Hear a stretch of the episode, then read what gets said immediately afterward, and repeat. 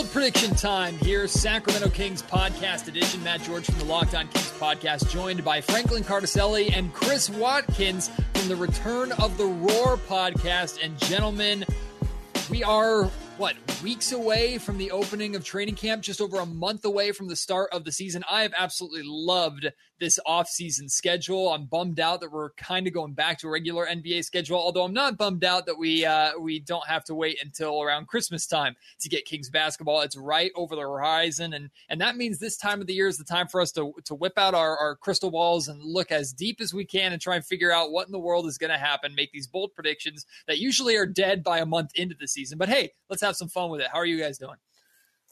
Great, Matt. It's good to talk to you, man. Like, you know, obviously we, we used to work with each other. We used to see each other pretty frequently. And this is definitely like the longest since like the start of COVID that we've gone without seeing you, man. So, so this is, is going to be a fun catch up at the least.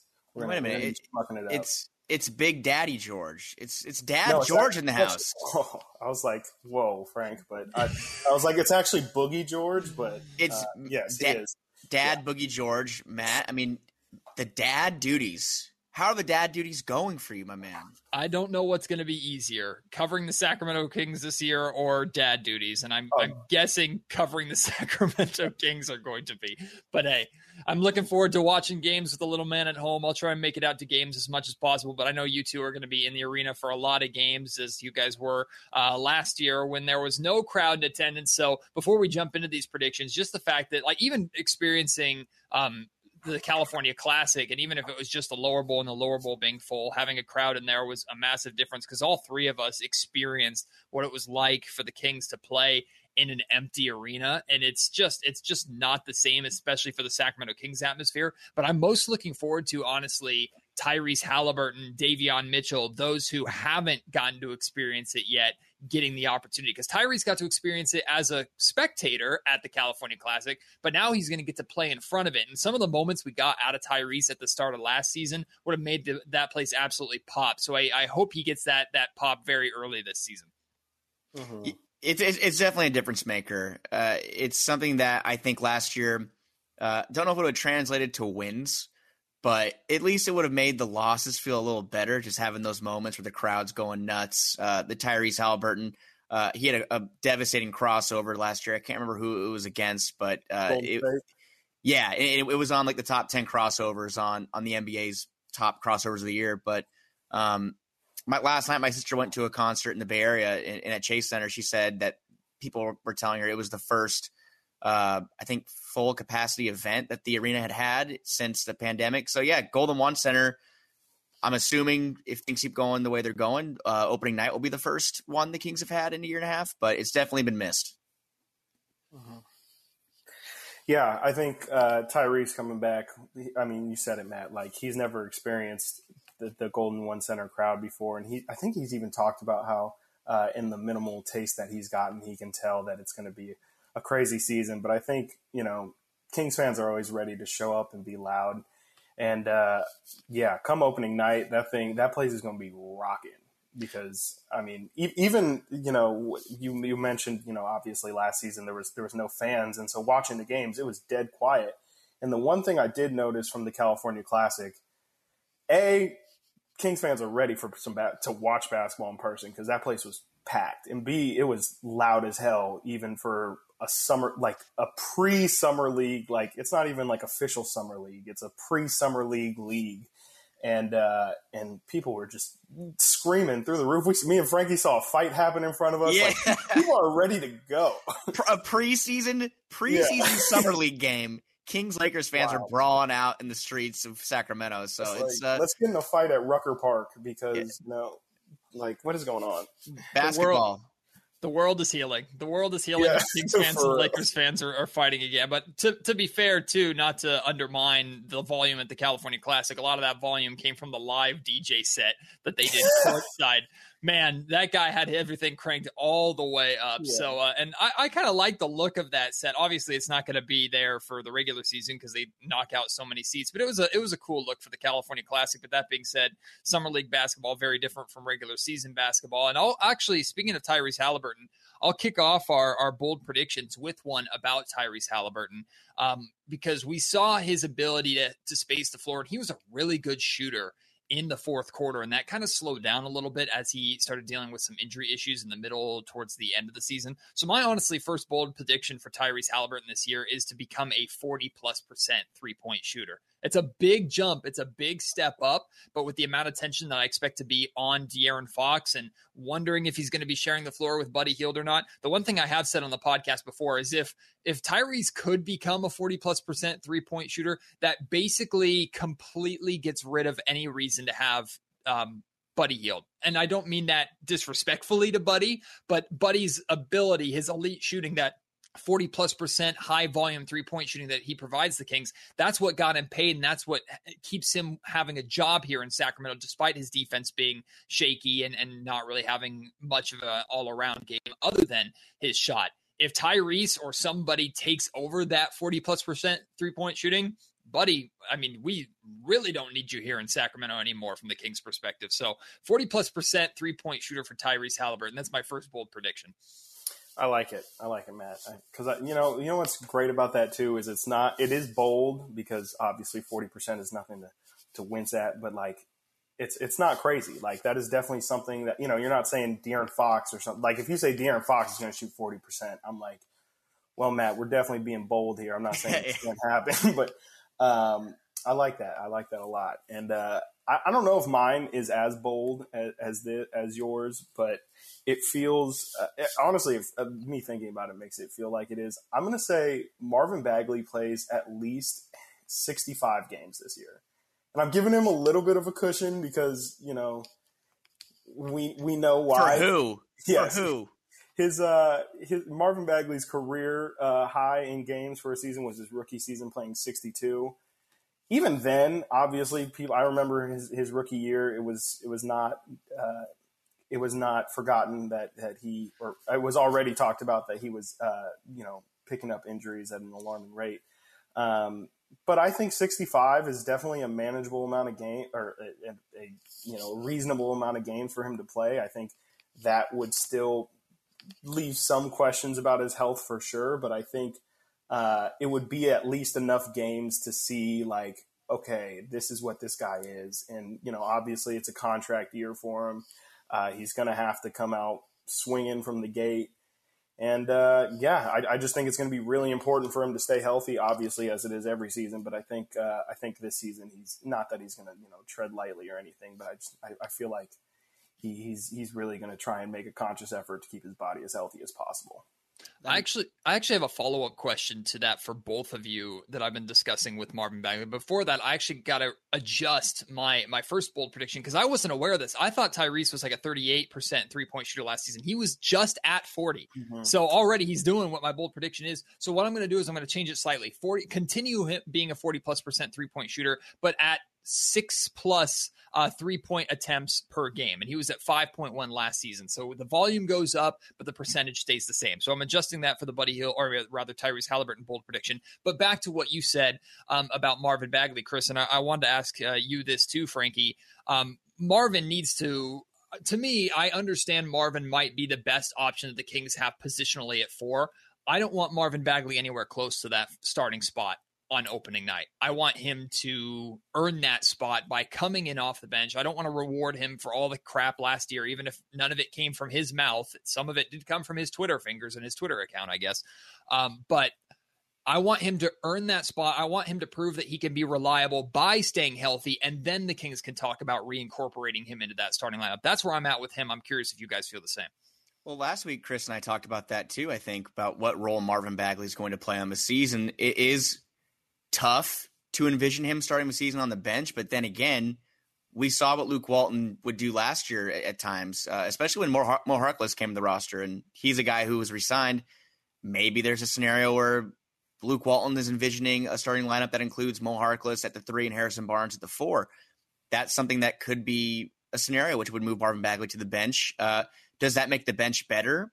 You could make a case that Marvin Bagley attacking a team's bench big versus a starting big could be good for him as far as his his numbers number one his confidence number two.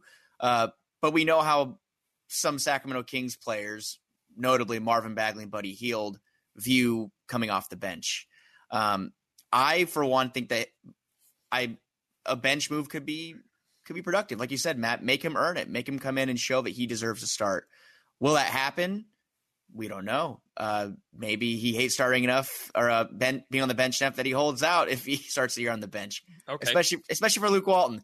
I don't know, but uh, I think that a bench uh, Marvin Bagley bench move could be intriguing. Chris, what do you think? I think I, I actually think the I shouldn't say think the opposite, but I think Luke will do the. I think he'll probably start Marvin, and it'll be a matter of he needs to earn the closing minutes. We saw that mm. a lot last year, where he just straight up like he would get zero minutes in the fourth quarter, regardless of what he had done before the game. I just don't think Luke really trusts him in a closed game, especially you know when we had Buddy out there. He just didn't feel like we could have two minus defenders and be able to win basketball games. And Luke Walton, especially now, is in a position where that's the last thing he can afford to do is just throw away basketball games because he's trying to help the Kings' future, if you will, in air quotes.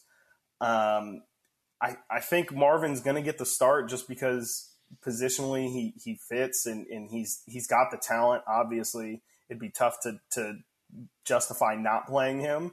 Um, and you know, I'm not saying you guys are saying he's not going to play. I think he'll probably end up being somewhere, you know, in the low 20s for minutes uh, for the first part of the season until he until he shows he can he can earn those closing minutes. But um, it's going to be interesting, that's for sure. And and it's it's all up to Marvin because you know, well, it's it's up to Luke as well to to uh, to put him in. But I, I think Marvin's just going to have to show that he's willing to to be something on defense because really, I mean, you think about it, and you know, this is this is no surprise, and it's kind of a rhetorical question, but like, what what is there a Marvin Bagley highlight you can think? Not necessarily a highlight, but even just something. You know, did he ever come from the other side and, and pin something on? You know, you know, being a rim protector. No, I've never seen him.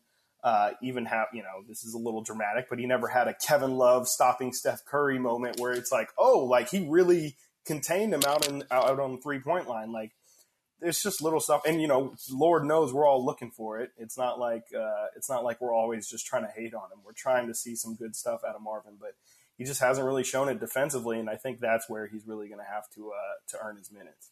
Today's Locked On Kings podcast is brought to you by Built Bar. Built Bar, the best tasting protein bar on the planet. The protein bar that tastes like a candy bar covered in 100% chocolate. They have amazing flavors like coconut, raspberry, mint brownie, double chocolate, strawberry, orange, cookies and cream, and more. And all these bars are not only delicious, they're healthy for you. 17 to 18 grams of protein, calories ranging from 130 to 180, only 4 to 5 grams of sugar, and only 4 to 5 grams of net carbs. Amazing flavors, all tasty and all healthy. Go to built.com. Use promo code LOCKED15 for 15% off of your order. Again, it's promo code LOCKED15 for 15% off at built.com. And the Locked On Kings podcast is brought to you by Sweat Block, the antiperspirant wipes that work better than really anything out there. They're doctor created, doctor recommended. They work to up to seven days per use. They have a dry shirt guarantee, meaning if Sweat Block doesn't keep you dry, you'll get your money back. They've been featured and t- tested on the Rachael Ray Show, used by firefighters. Uh, they're a bestseller on Amazon for the past 10 years, over 13,000 reviews for you to check out. Currently number one in Amazon antiperspirant category, and they're manufactured in the NBA, or rather the USA. I'm sure NBA players use it as well. They're super easy to get. Like I mentioned, you can get it on Amazon. You can get it uh, at your local CVS pharmacy if you don't want to buy online. Or the best way I recommend doing it is getting them off of sweatblock.com because when you use promo code locked on, all one word, you'll get 20% off. So get yourself uh, a box of Sweat Block today. You won't be disappointed. Get rid of those sweat stains, the embarrassment, and just the discomfort. Chris, you bring up a really, really good point about closing lineup versus starting lineup because ultimately closing lineup is more important. And, and another guy who's probably not going to be in the starting lineup who I expect to be in the closing lineup, and this isn't really a bold prediction, I just think this is going to be the case pretty quickly, is Davion Mitchell. So mm-hmm. if if that's the case, and maybe you're running a small three guard lineup with Fox, Halliburton, and Mitchell with Barnes at the four and Richaun Holmes at the five, there's no room for Bagley or Buddy in that closing five. And if they have something to say about it, okay, that's fine. Like I like for the first time in a while, all of the uh, leverage is with the Sacramento Kings to where they've tried to move on from Buddy. It hasn't worked, but they have his replacement here already in Tyrese Halliburton. They've tried to move on from uh, Marvin Bagley. It hasn't worked, but they're no longer reliant on him working out for the organization to be good. They've kind of moved on from him being part of their core. So if they're going to pout and, and, and bitch and moan about it, fine. Okay, sit on the bench. We don't really care. Like you're, we don't really view you as part of the team going forward. And I, I, expect that less out of Buddy than I might out of Marvin throwing a fit. Like I think Buddy has done a good job to kind of put that behind him, and, and he matured well last season. But it also seemed like last season he and the Kings and maybe Walton had some kind of agreement because he had a significantly longer leash than he had the year before. So closing lineups, Chris, like you brought up, are going to be extremely important to pay attention to. Honestly, from day one. Yeah, I mean, like like you said, closing lineup is most important. Last year, the Kings' closing lineup consisted of Fox, Halliburton, who did not start, uh, Harrison Barnes, Richaun Holmes, uh, the, Buddy Hield also, but that again already is, is, an afterthought in my head. I almost forgot him at the end because uh, in all these scenarios I've been envisioning for this next season, Davion Mitchell has taken over that spot in the closing lineup. And the two names that you mentioned, Matt, Marvin Bagley and Buddy Hield, that are probably not going to be in the closing lineup those are two players that are just notably negatives on the defensive end. And when you get to insert a player like Davion Mitchell, sure, we haven't seen him defend at an NBA level just yet. The NBA Summer League, he was, I mean, people were making memes about him. He, he was all over the place in, in the way he defended James Bouknight. Uh, Payton Pritchard in that championship game had a horrible game.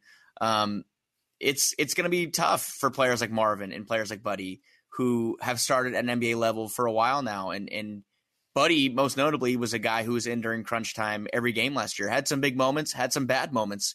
Uh, but when you have a player that's as defensively gifted and is as much of a difference maker on the defensive side, and at the end of games you need stops. Unless you're down by 15 and need buckets, yeah, maybe Buddy will be in. But Davion Mitchell, defense wins games late, and you can't really resonate putting him on the bench. You just can't you need defense late. And Marvin Bagley, like Chris was saying, if he wants to be a player they can look to late, you got to play defense. And this is a year for Marvin where they just had a redraft for Bleacher Report. We've been seeing him all week. I know we we saw De'Aaron Fox was redrafted below Lonzo Ball. We'll have to get to that in a little bit. Uh, but Marvin Bagley, I don't think he was even in the first round, or at least not the top twenty. I don't know if I, I saw it. He wasn't teased. a lottery pick.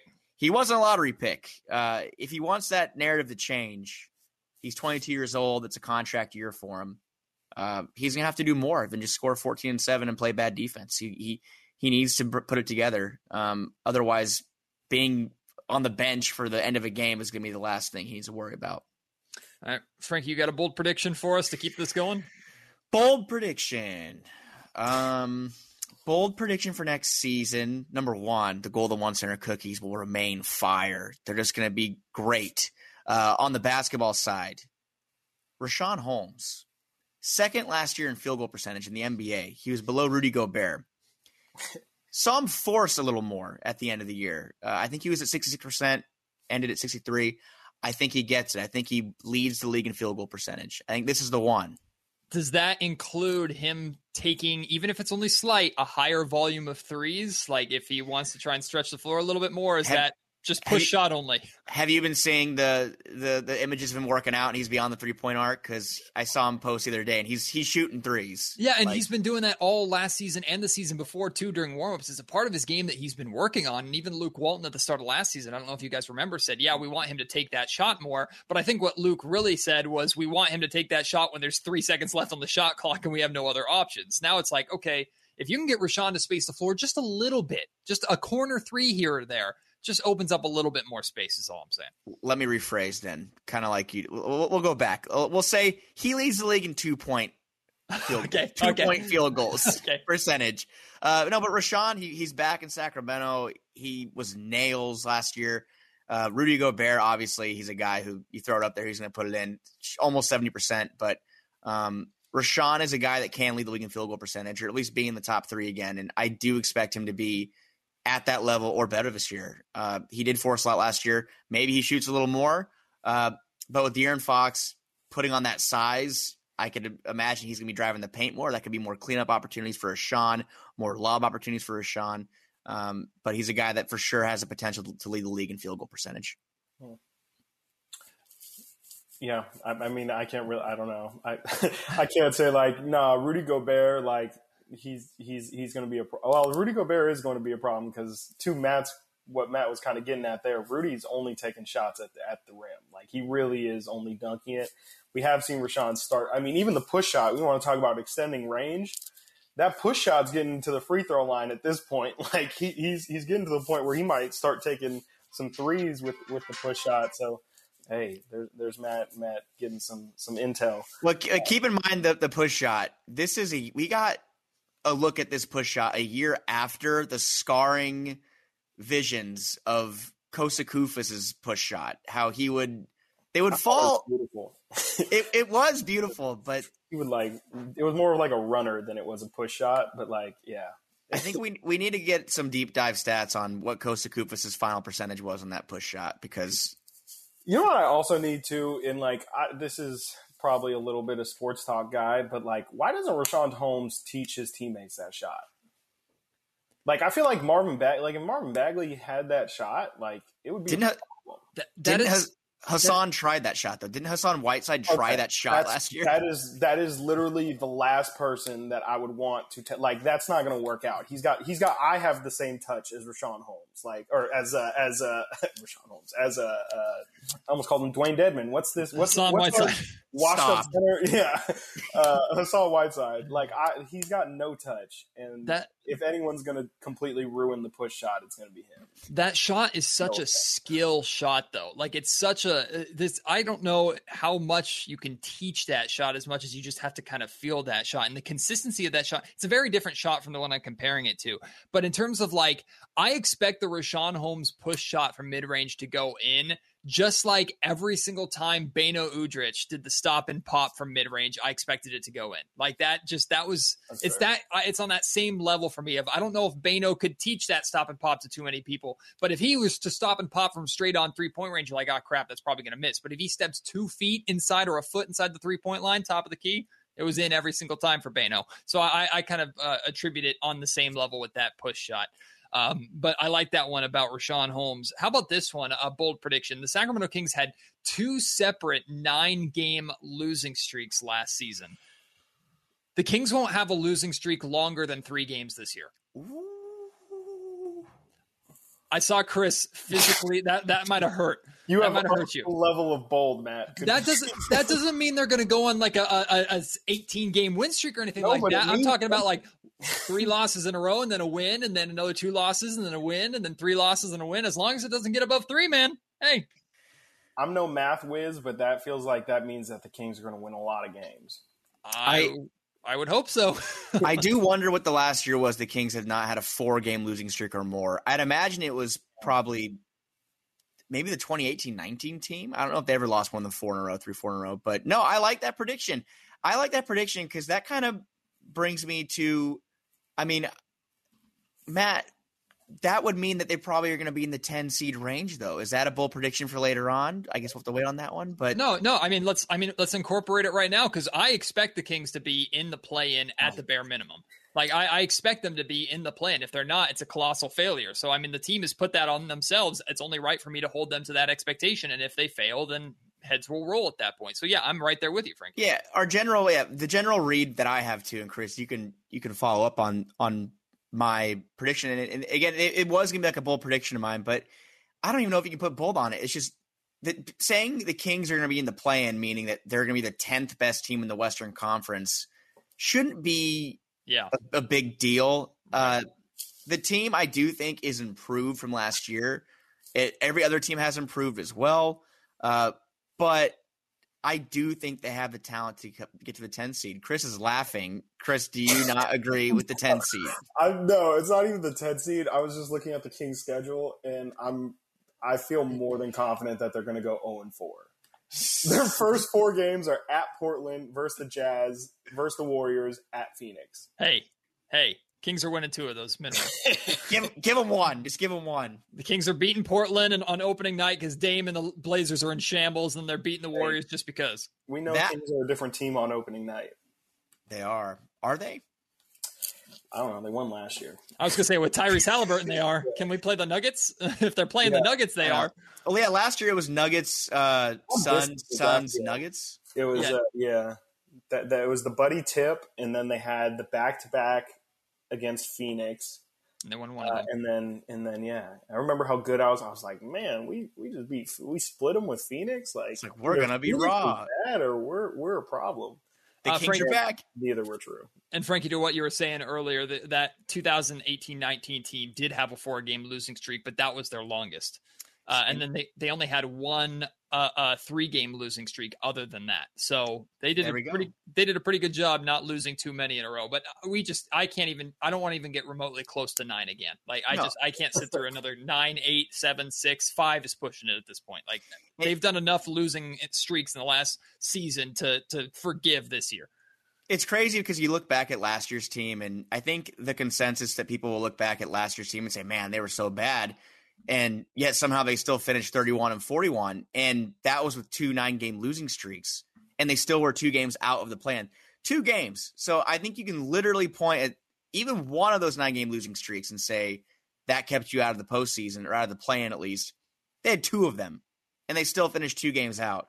So if you can avoid long losing streaks which is why i like your prediction matt and i, I do I, I hope it happens. I really hope it happens uh, because if they do not lose more than three games in a row or four games in a row all year next year, they're probably going to be in the play-in or better. Uh, but that's the way that goes with good teams. You stop those skids. The Kings could not stop those skids, uh, and they suffered for it. Uh, 18 games right there, 18 big ones, you know, consecutive yeah. losses. So, uh, yeah, I, I do I do like the prediction. Um, that 18-19 team also was the best team the Kings have had in 12 years at the time. So let's uh let's take a step up. Yeah. Uh, my bold prediction is going to kind of spin off of well, I pointed the wrong way. Matt's bold prediction, uh, and not this season, but next season. I think Luke Walton's still our head coach. Um, I think the Kings kind of made it pretty clear that uh, Luke is, for the moment, uh, the plan for the future. You know, he is the guy that they believe will take them. I believe they said to the promised land or over the top. They, they use some over hyperbole to say like Luke Walton's our guy, uh, and we believe he can take us to the playoffs or something like that. And uh, yeah, to Matt's point, I think I keep doing the wrong way. To Matt's point, if uh, if the Kings are going to be, you know, hey, if Luke Walton's going to stay, he, he's going to have to succeed. And uh, I think this is the year that the Monte is feeling pressure, even though it's only his second year with the team. I think he's going to feel the pressure to win. Luke obviously feels the pressure to win. Vec is it, just from head to toe. It, there's pressure to really get this thing going, and I think that's where you see the Ben Simmons rumors. That's where you saw the Kings were interested in Damian Lillard. I doesn't doesn't seem like any of those kind of things are going to happen this year. But I think if the opportunity does arise at some point in the season to gain even a marginal amount of talent, I think the Kings are going to hop on it and really, really. it's as frustrating as it might be. Like I think they're really going to try and hammer for that eight seed um, for the play-in.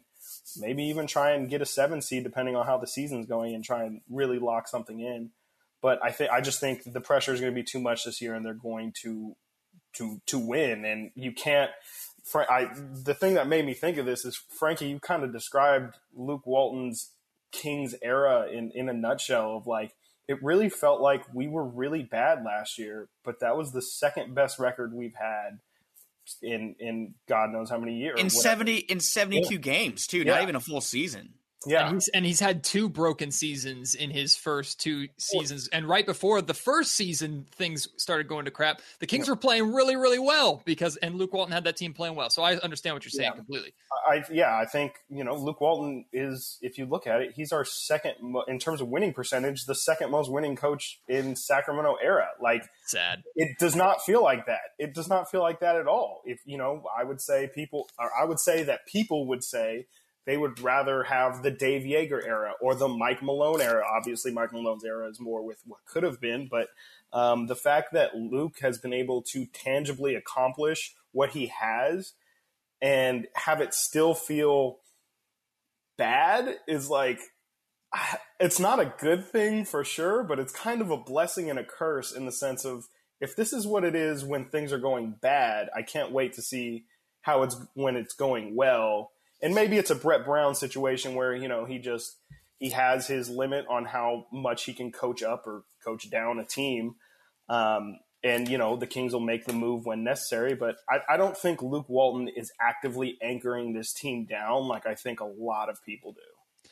And Chris, to your point, Luke Walton has a 43% win percentage in his two seasons with the Sacramento Kings, second only to Rick Adelman. Yeah. Which is just crazy to think about. But Rick is is 63%. So there's a massive gap between those two, as we know. And, and honestly, I think this is going to go one of two ways. This season's going to go one of two ways, which is very feast or famine here. And, and obviously, Kings fans should be rooting for the, the positive way. I think Luke Walton is either, to your point, going to be the Kings head coach next year, meaning the Kings made the playoffs or at least made the play in um, which I think making the plan might not be enough, to be honest. I think they have to make the plan and then actually make the playoffs through it for him to stick around.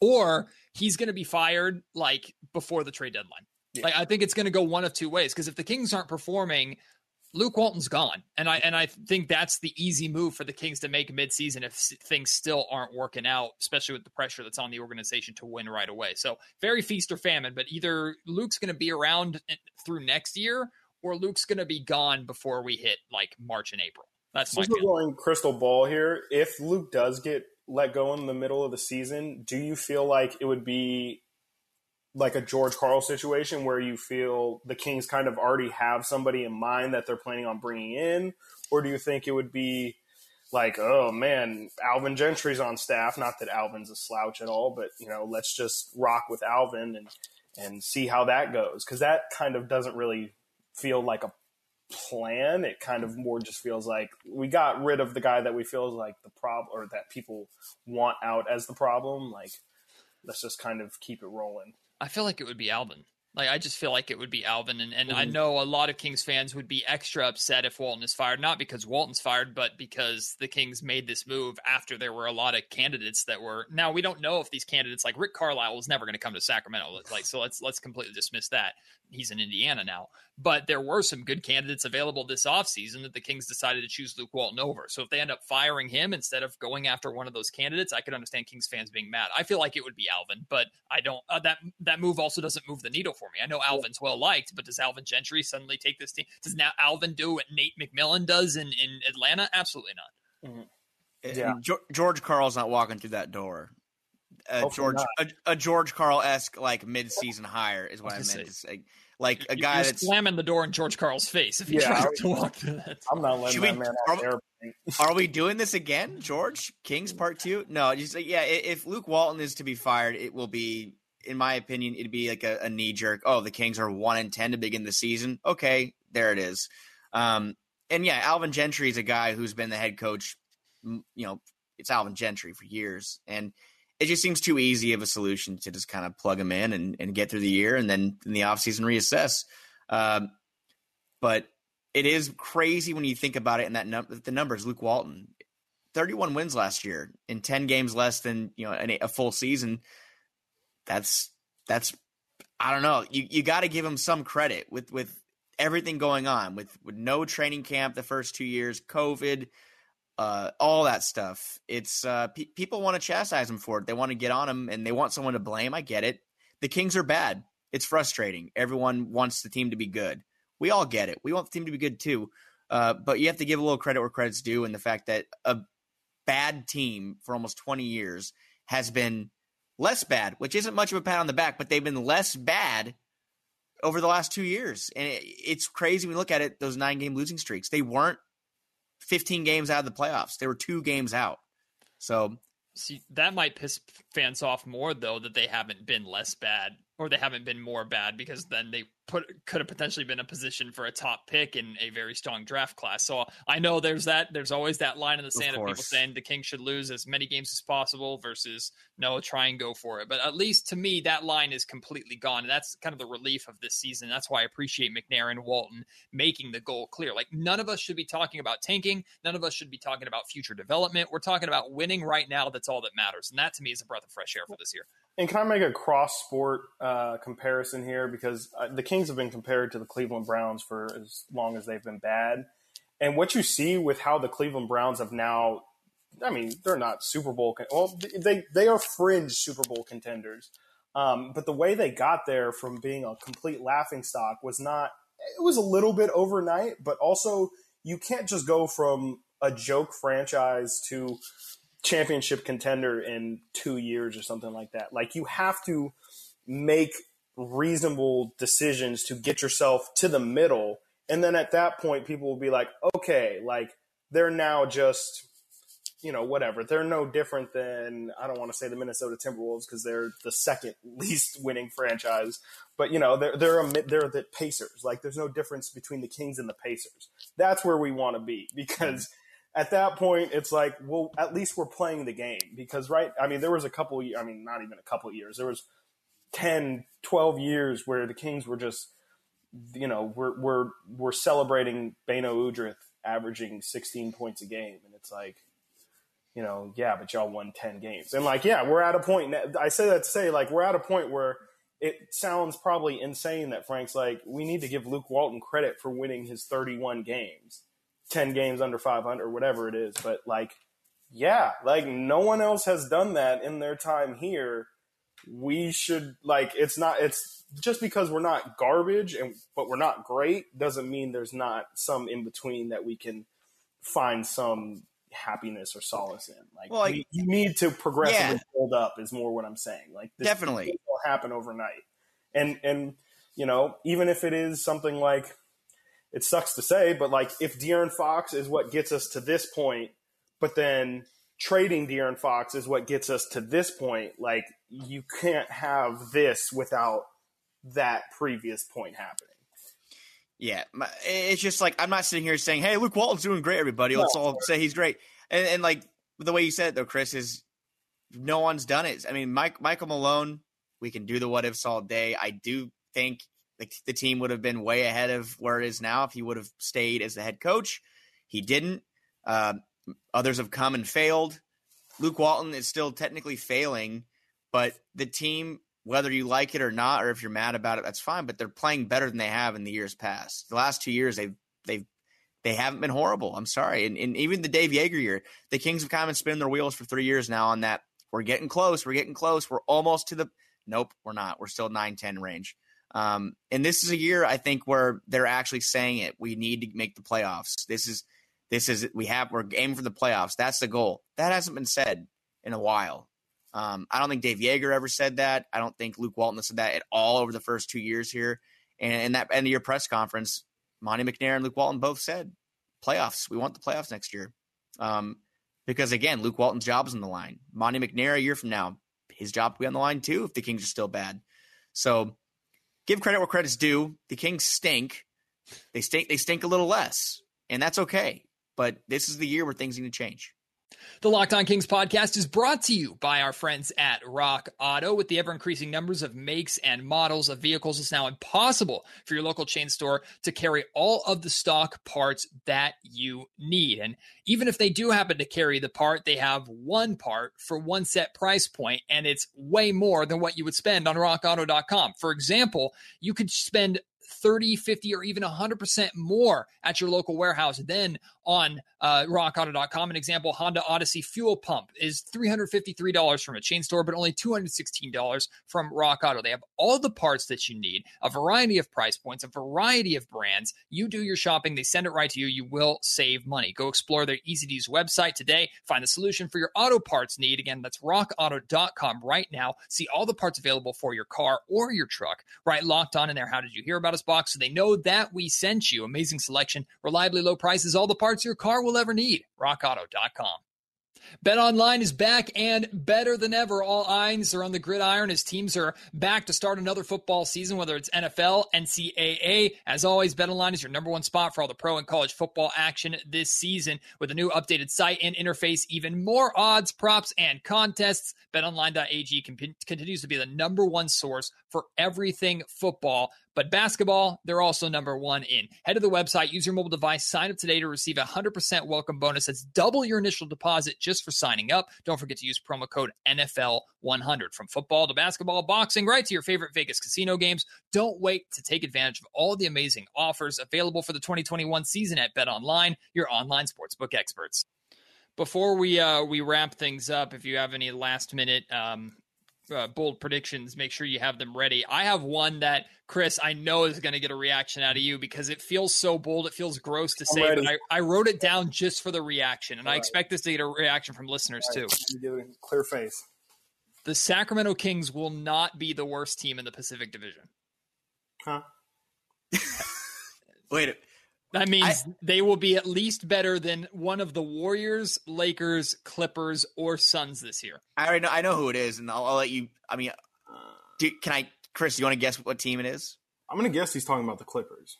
That's what I'm. That's my guess. really? Wow! I would have guessed the Warriors just because I'm not rooting for this, but Klay's not himself, or God forbid Klay gets hurt again, and then the Warriors just don't really have it. So, but I think the Warriors are still going to be good. I'm more betting on the Kings being significantly better you have the Clippers dropping off that serious. That that's like what injuries, man. No well, Kawhi. Paul, yeah, uh, uh, yeah, not mm. no Kawhi. Yeah, Paul George running the show. I just don't. I mean, hey. know, I'm I'm not entirely certain how well that'll go, but I still would. If I had to guess, I would say that they'll still. Well, I, I, maybe. I mean, that would probably be the team. That would. I, I can't say the people who just made the NBA Finals, even though, if I'm probably being honest, that's probably who I would go with. Um, I can't say the Lakers because obviously they, you know, with the amount of talent that they have, regardless how old they are, uh, you know, Matt, how about how about you go ahead and finish your point before I? no, no, that was that was literally. I mean, honestly, too, the Kings could be a 500 team or right around 500 team and still be the worst in the Pacific Division with how stacked this division is. So it just like to me, I think it's the Golden State Warriors or the Los Angeles Clippers. To your guys' point, but the Suns are going to be at the top, and the Lakers are just the Lakers. They have LeBron. There's no way that team's going to be bad unless all those old men hurt themselves. Like that. That's literally the only way I can see the Lakers being absolutely terrible. So, but it's still, I still don't think the Kings are going to be the best team in the Pacific Division, or uh, the anything but the worst team in the Pacific Division. Yeah, all five Pacific Division teams might make the playoffs. Like that, there's a very good chance of that, with the Kings being the outlier. I have, to, I have to say that I don't know. Like last year, the, the Kawhi factor and everything. There's there isn't a team. I, probably the Suns still that I look at and I'm like, oh, the Kings play them tonight. That sucks because like the Lakers, the Kings beat the Lakers at full strength last year. The Lakers still a, a good team, but they're kind of older this year. Yeah. Russell Westbrook, we'll see how that works out. Um, Anthony Davis is in and out in and out of the court. I mean, you, you look at the Clippers, they're gonna probably be a step a step slower without Kawhi Leonard for a whole season. Um, no, Matt, I, I agree with that. I think Chris and I have talked about that too. I think we last year were or last week looking at the the top ten teams in the West and looking at who could fall out. And I think we said the Clippers were going to be in that Lakers range next year, where they fall out fall either at least not out of the playoffs. They're at least going to fall into the play-in, which would be the seven, eight, nine, ten range, uh, kind of where LeBron and, and, the Lakers fell last year and had to fight for their lives. Um, but Golden State, like you said too, they're such a question mark. They had kind of a spurt at the end of the year last year where people were saying, "Oh, here come the Warriors. They're going to make the playoffs as an eight seed, and they're going to make things happen." Nope, they lost. Uh, they lost. Uh, they were seven seed, I think, weren't they? No, they're the eight seed and they, they beat the Lakers. Anyways, people out there going to get in and make some noise. Steph Curry was being Steph of the old. And now you look at Klay uh, Thompson, who's coming back. He hasn't played basketball in two years. Uh, Draymond, Draymond Green, I don't know if he moves the needle as a guy who's going to make differences. Uh, James Wiseman, those young guys they have, Jonathan Kuminga, Moses Moody, what role do they play? Uh, the Kings have probably the second or youngest team, second youngest team in the Pacific Division. They can run with the best of them. I I'm with you, Matt. I think the Kings uh, they won't be cellar dwellers this year. They'll they'll be hopping out. The the thing that I like about your prediction again, Matt, is it just takes one team for to be worse than the just one, please, just one. It takes the Clippers. I'm looking at the Warriors here, and no one likes to hate on the Warriors as much as I do. But last year they were just not talented last year the Warriors were just bad. They didn't have talent. I think this year they got a lot better. They picked up Bjelica, which we know what a sneaky signing that could be. Uh, they got all their rookies, Moody uh, um, um, and uh, Kuminga. James Wiseman's going to be a year older. They signed Iguodala. I don't think Iguodala is going to play much. I, you know, Jordan Poole showed a little bit of something at the end. I just think they're a little bit deeper than they were last year in the sense of, you know, Steph Curry comes off the court and they can actually kind of hold their own a little. Uh, also, their who was their uh, Kelly Oubre was their big signing that they were hoping to get something out of last year, and legitimately could not have gotten anything less out of him. I just think the Warriors are going to be pretty good. But in terms of the Pacific Division, I, the Clippers are probably the one that you're going to have to hold out for for, for maybe being worse than the Kings. I, I, Phoenix, I think there's potential for them to slide. I mean, Chris Paul is another year older. It's probably going to put a lot more pressure on Devin Booker and DeAndre Ayton. No one's going to be giving them benefit of the doubt anymore. That'll be interesting to see. I, I don't know. Also, like, you know, obviously we all deal with injuries, but, you know, if, if Chris Paul at 38, 37 goes out for three weeks, what happens to that team? Campaign time. boy, worked out in the playoffs. oh boy. Uh, yeah. No, I, I agree. I, I, like I like the prediction. I like I said, it only, it only takes one. So I, I think the theme of, yeah. of what we've been talking about the last little bit is the Kings are going to be better than people think. Is that what we all can agree? Do we think the Kings are going to be better than we all anticipate? Because what it, what are our feelings right now? Like really, like do we think they're going to like a month or two ago? I thought they were going to be bad and then they made some moves, and now I'm like, hey, Alex Len, Mo Harkless, Davion Mitchell, the team's better than last year. Are we all kind yeah. of in agreement? To me, it's always been this team needs to be better. I don't think they made enough moves to like say, oh, they're absolutely they absolutely should be in the playoff conversation. But I think they've made enough moves to say they have the talent to outperform expectation. I think that's where I'm at. Like they have enough talent. That's not the excuse anymore compared to like what the bench was at the start of last season. That's not an excuse anymore. You might have to play up and play a little better than people are expecting of you. But if that means De'Aaron Fox taking that next step, Tyrese Halliburton avoiding a sophomore slump, uh, Richaun Holmes playing to the level of his contract. Harrison Barnes continuing to play well. Buddy Hield being a, a sharpshooter off the bench. Like, if that's what it takes, that's what needs to happen for this Kings team. That's where I'm at. Mm-hmm. Yeah, I, I, think they're just more talented. I think they have more depth. Obviously, we've talked about it all summer. You know, they, they've last season they came in with you know Glenn. I think I've used this example plenty of times, but Glenn Robinson the third was like we were hoping he would get significant minutes at the backup three, and then mm-hmm. he was released within two weeks or something like that. So, you know, the team is clearly more more deep than they were last year. To have Buddy Hield coming off the bench, you know, if if Marvin's going to come off the bench, those are two um, like uh, those are hand for hand some of the best bench players in the league. Um, if the Kings are going to have that, they're just going to be a better, well-rounded team. The problem, I, I, I don't. Well, we'll. It's determined to see if it's a problem. But um, is their top end talent good enough? Is De'Aaron Fox going to make a leap? Is he still going to be 25, 7, and 4, or whatever he was? Will Tyrese get up to 16 to 18 points a game? Will Buddy stay as productive as he is? Will Harrison Barnes play as well as he played last year? Richaun Holmes was in a contract year last year. Can he keep that kind of production up? There's a lot of questions. I mean, it, it, again, like getting Ben Simmons would, would definitely help with the top end talent kind of thing and, and raising what the team ceiling is. I just feel like at the moment, there's no way that the team is above like if they were to like play their absolute hearts out all season, I feel like that would get them like a seven seed. Well, gentlemen, we'll uh, we'll have to look back on these predictions and see how foolish we look, or if any of us are, uh, are are looking pretty good. If any of us are right. Normally, it doesn't go that way, but we'll have to wait and see at the end of the season or even midway through next season. Uh, keep listening to Franklin Cardicelli and Chris Watkins on the Return of the Roar podcast. Of course, keep tuning into Locked On Kings as well. Appreciate these guys uh, doing a little crossover episode uh, with me, and we're going to have to do this again, guys. It's always fun. It's always good conversation, especially uh, Chris's reactions to what I have to say every single time. Yeah, I'm happy, happy you had the video aspects. We could see that. I know, yeah. I'm, I'm going to come out with a gift package of reactions for the season, so stay tuned.